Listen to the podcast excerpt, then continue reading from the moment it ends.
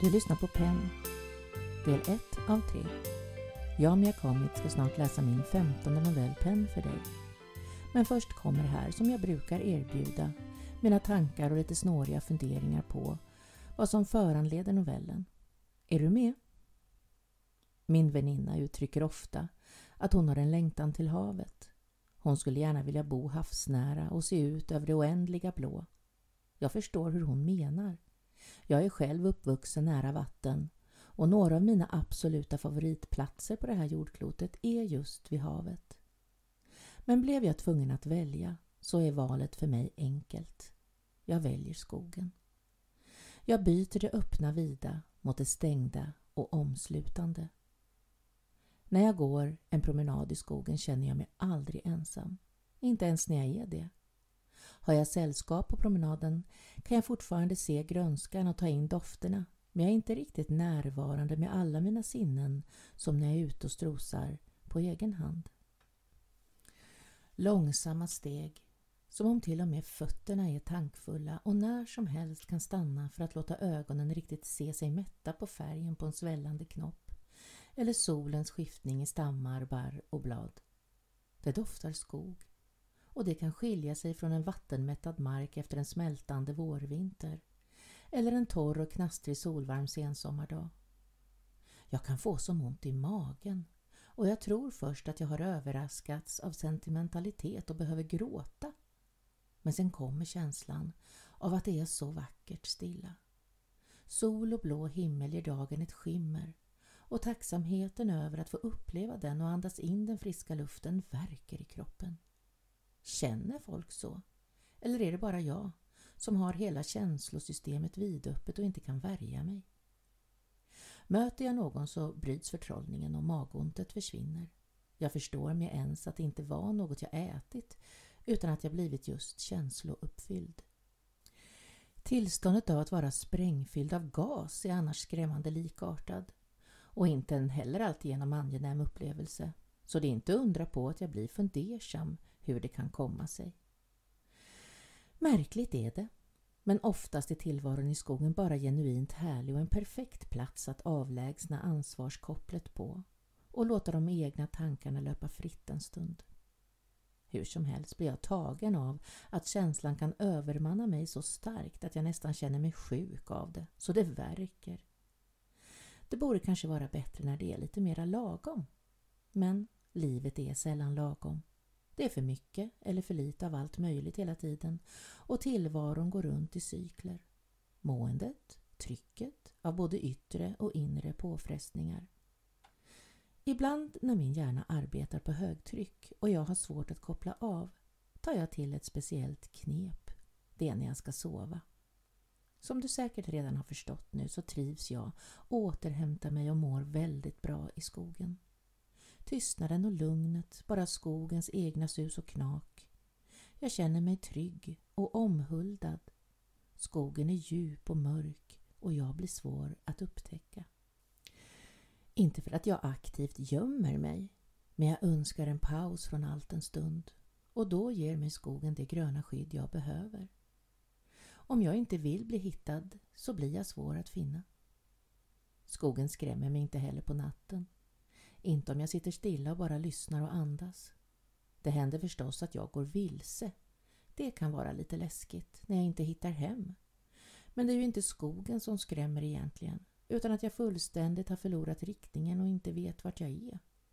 Min man får inte sällan ett samtal av en ledsen liten tant som har kommit bort. Då får han ge sig iväg på cykel och trava in i skogen där jag vet att jag har gått in och börja hojta och vissla.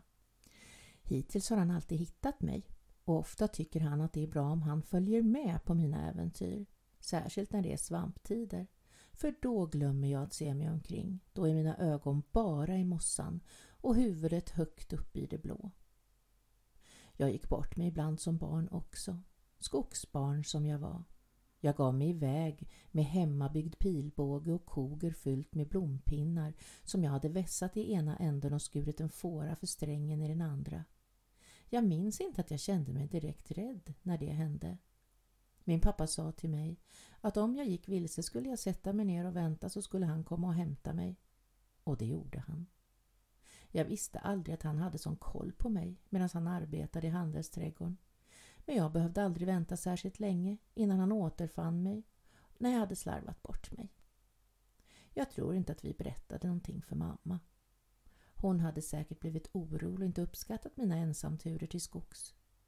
Så stora skogar var det ju i ärlighetens namn inte tal om på den smala landtungan mellan hav och vik. Men när en liten fjompa går och förlorar sig i sina tankar och inte besitter någon som helst medfödd GPS så kunde det bli så att det inte hampade sig bättre än att hon inte såg skogen för alla träd och kom bort en liten stund. Hm, nu går jag visst lite vilse i mina egna tankar också. Igen. Jag skulle ju berätta om mitt knep när jag har svårt att koppla av och försöker somna. Jag har inte blivit begåvad med en särskilt god sömn. Jag sover kort och lätt och använder ofta natten till att grubbla och resonera med mig själv. Jättedumt, jag vet. Men det har gått i arv, så jag skyller lite på det. Jag gick till och med en gång till min läkare en liten tid innan jag blev riktigt utmattningssjuk och sa att jag hade glömt bort hur man gjorde när man sover. Han begrundade mig och gav mig goda råd och skrev ut sömntabletter. Jag köpte hem dem men använde dem aldrig. Jag vågade inte. Jag har nog väldigt svårt att tappa kontrollen ens för en liten stund.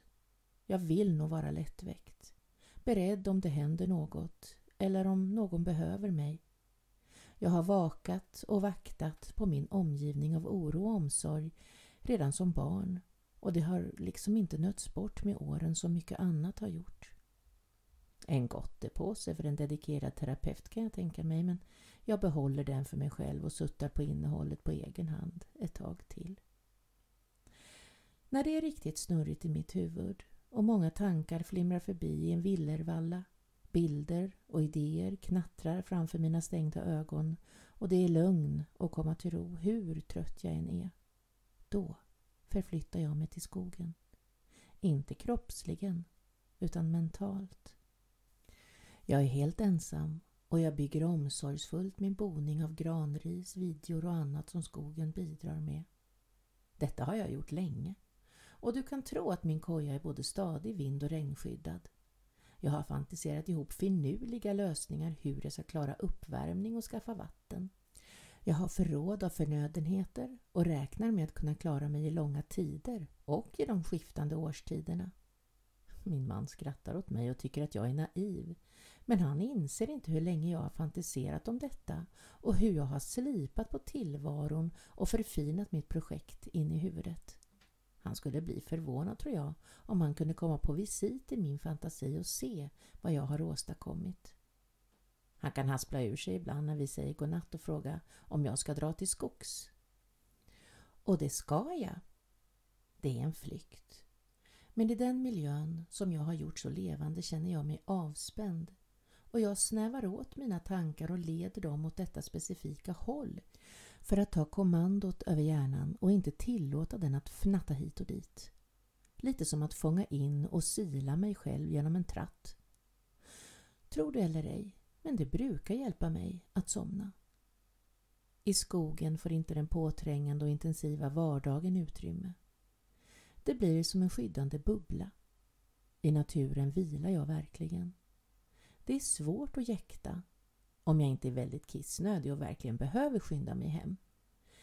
Jag kan liksom inte vara i skogen länge nog. Den har en dragningskraft på mig. En liten makaber tanke i dina öron kanske, men vacker för mig är att det är just där jag skulle vilja sluta mina ögon en gång. Om det sista jag såg var solens ljus på granens mörkgröna barr eller hur strålarna vilar på den mjuka svällande mossan. Hur tallarnas raka stammar riktigt lyser röda så det sprakar.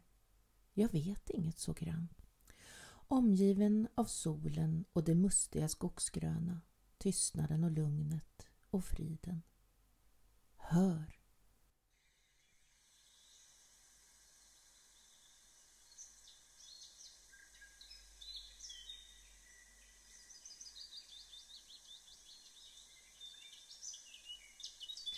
Min femtonde novell Penn utspelar sig i skogen och min fantasi ligger som en fond för platsen där historien utspelar sig. Det är inte min mening att min kärlek till skogen ska kännas obehaglig. Jag lånar bara den miljön. Ibland behöver vi människor klippa med verkligheten och nästan som Alice i Underlandet hitta en plats där kropp och själ får komma i fatt och hela. Ibland är bara vetskapen om att den finns där tillräcklig. Det gör ingenting att jag vissa perioder inte hinner gå ut på mina promenader.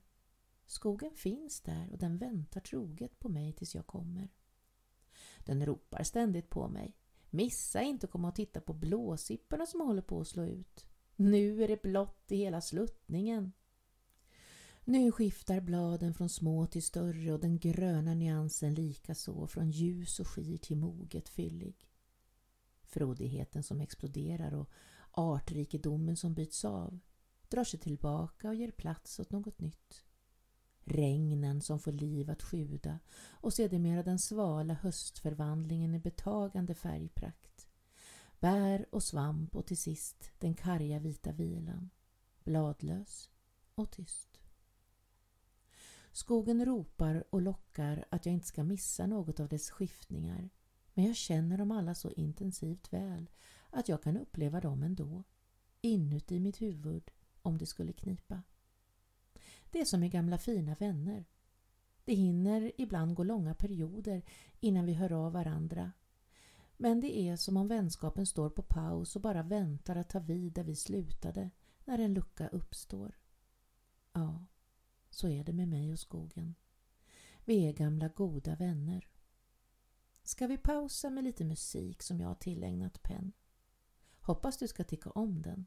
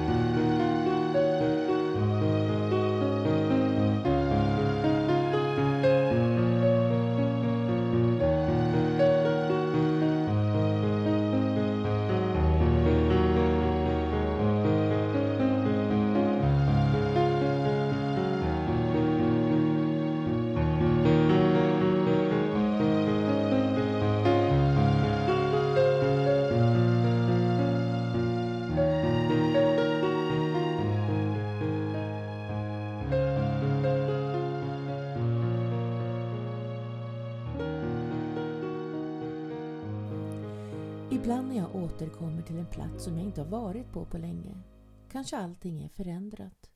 Någon har fått för sig att skövla och framför mina ögon ligger ett ödelagt kalhygge. Någon får för sig att exploatera och bygga något och en stor tugga av det vilda har blivit berövad. Det går inte att hejda. Och det kan kännas som jag blivit bestulen på något kärt en stund. Det fina med naturen är dock att hur envist människan försöker ta bort och utplåna den så hittar den nya vägar att börja om. Det är starkt för mig. Jag kan höra människor gapa och föra oväsen, slita och dra i vårt jordklot för att förbättra, förändra och förvanska. Människan är bullrig och bombastisk. Naturen, den är tyst och tillbakadragen. Gör inget väsen av sig men spirar och nästlar in sig nästan obemärkt. Den är självklar och säker och tar undan för undan plats. Den behöver inte skryta eller slå sig för bröstet. Den behöver inte tävla om uppmärksamheten. Naturen vinner den tävlingen varje gång ändå, bara genom att vara sig själv. Vilken förebild! Så självklar vill jag också vara. Jag kanske har vandrat förbi ett kalhygge många gånger och plötsligt så ser jag att det inte är ett kalhygge längre. Det är redan knähögt av växtlighet och efter ytterligare några månader så täcker en ung frisk grön massa området och allt har hänt bakom ryggen på mig utan att jag knappt lagt märke till det. Det kan nog inte hjälpas men naturen är vid sidan av min mamma min stora idol. En genuin önskan är att jag får ha mina starka minnen kvar när jag som riktigt gammal ligger och är liksom klar med jordelivet.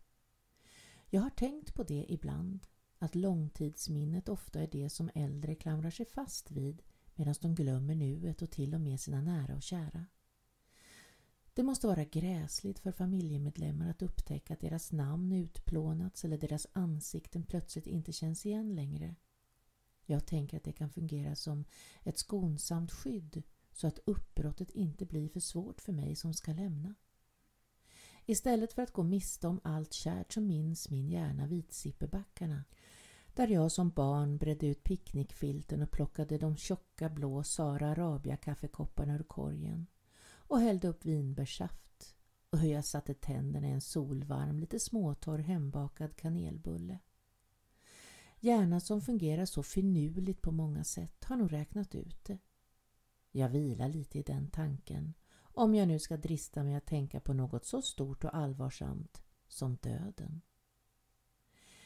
Det är som det är och blir som det blir men nu förhåller jag mig till det oundvikliga på det viset. Jag hinner förhoppningsvis att ändra uppfattning flera gånger innan det är dags. Minnen är hur som helst det som på gott och ont ger näring åt mitt innersta. Jag var på visit i familjens stora växthus i handelsträdgården där jag växte upp. Det har blivit längre och längre mellan besöken beroende på det ena och det andra. Men så fort jag kom in genom dörren kände jag den fuktiga värmen och de bekanta dofterna. Ögonen kunde knappt se sig mätta av hav av färg och form som fyllde det enorma glashuset till bredden. I ett annat hus stod tulpaner och annat på tillväxt och ljudet av de knarrande tulpanskälkarna fick den där verken i magen att slå lyckoknut på mitten på mig igen. I blomsterbutiken vägg i vägg var det svalt och det var som att gå in i ett rum fyllt från golv till tak av ett konstverk. Jag blev en del av det. Att forma och skapa vackra buketter och kransar är ett konsthantverk. Nu vet jag att det är ett slitigt arbete de har men miljön min familj arbetar i är gudomlig. Jag kände igen allt, hade upplevt allt förut men fick fylla på mina minnesdepåer så att det blev tydligt, friskt och levande igen. Nu blir konturerna ännu tydligare när jag tänker tillbaka på det. Tänk de som inte har liknande goda minnen att vila i. Alla har vi tråkiga, svåra och plågsamma minnen. De önskar vi inte bli påminda om och vill helst att de fejdar ut i ett glömskans blurr. En omöjlighet om vi inte arbetar aktivt med att gå till botten med det och låta knuten lösas upp och ta mindre och mindre plats.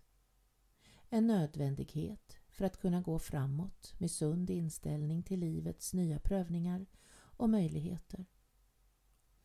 Penn i novellen har inte fått möjligheten att göra upp med sitt förflutna vilket gör hennes flykt mer destruktivt än min tillflykt till skogs.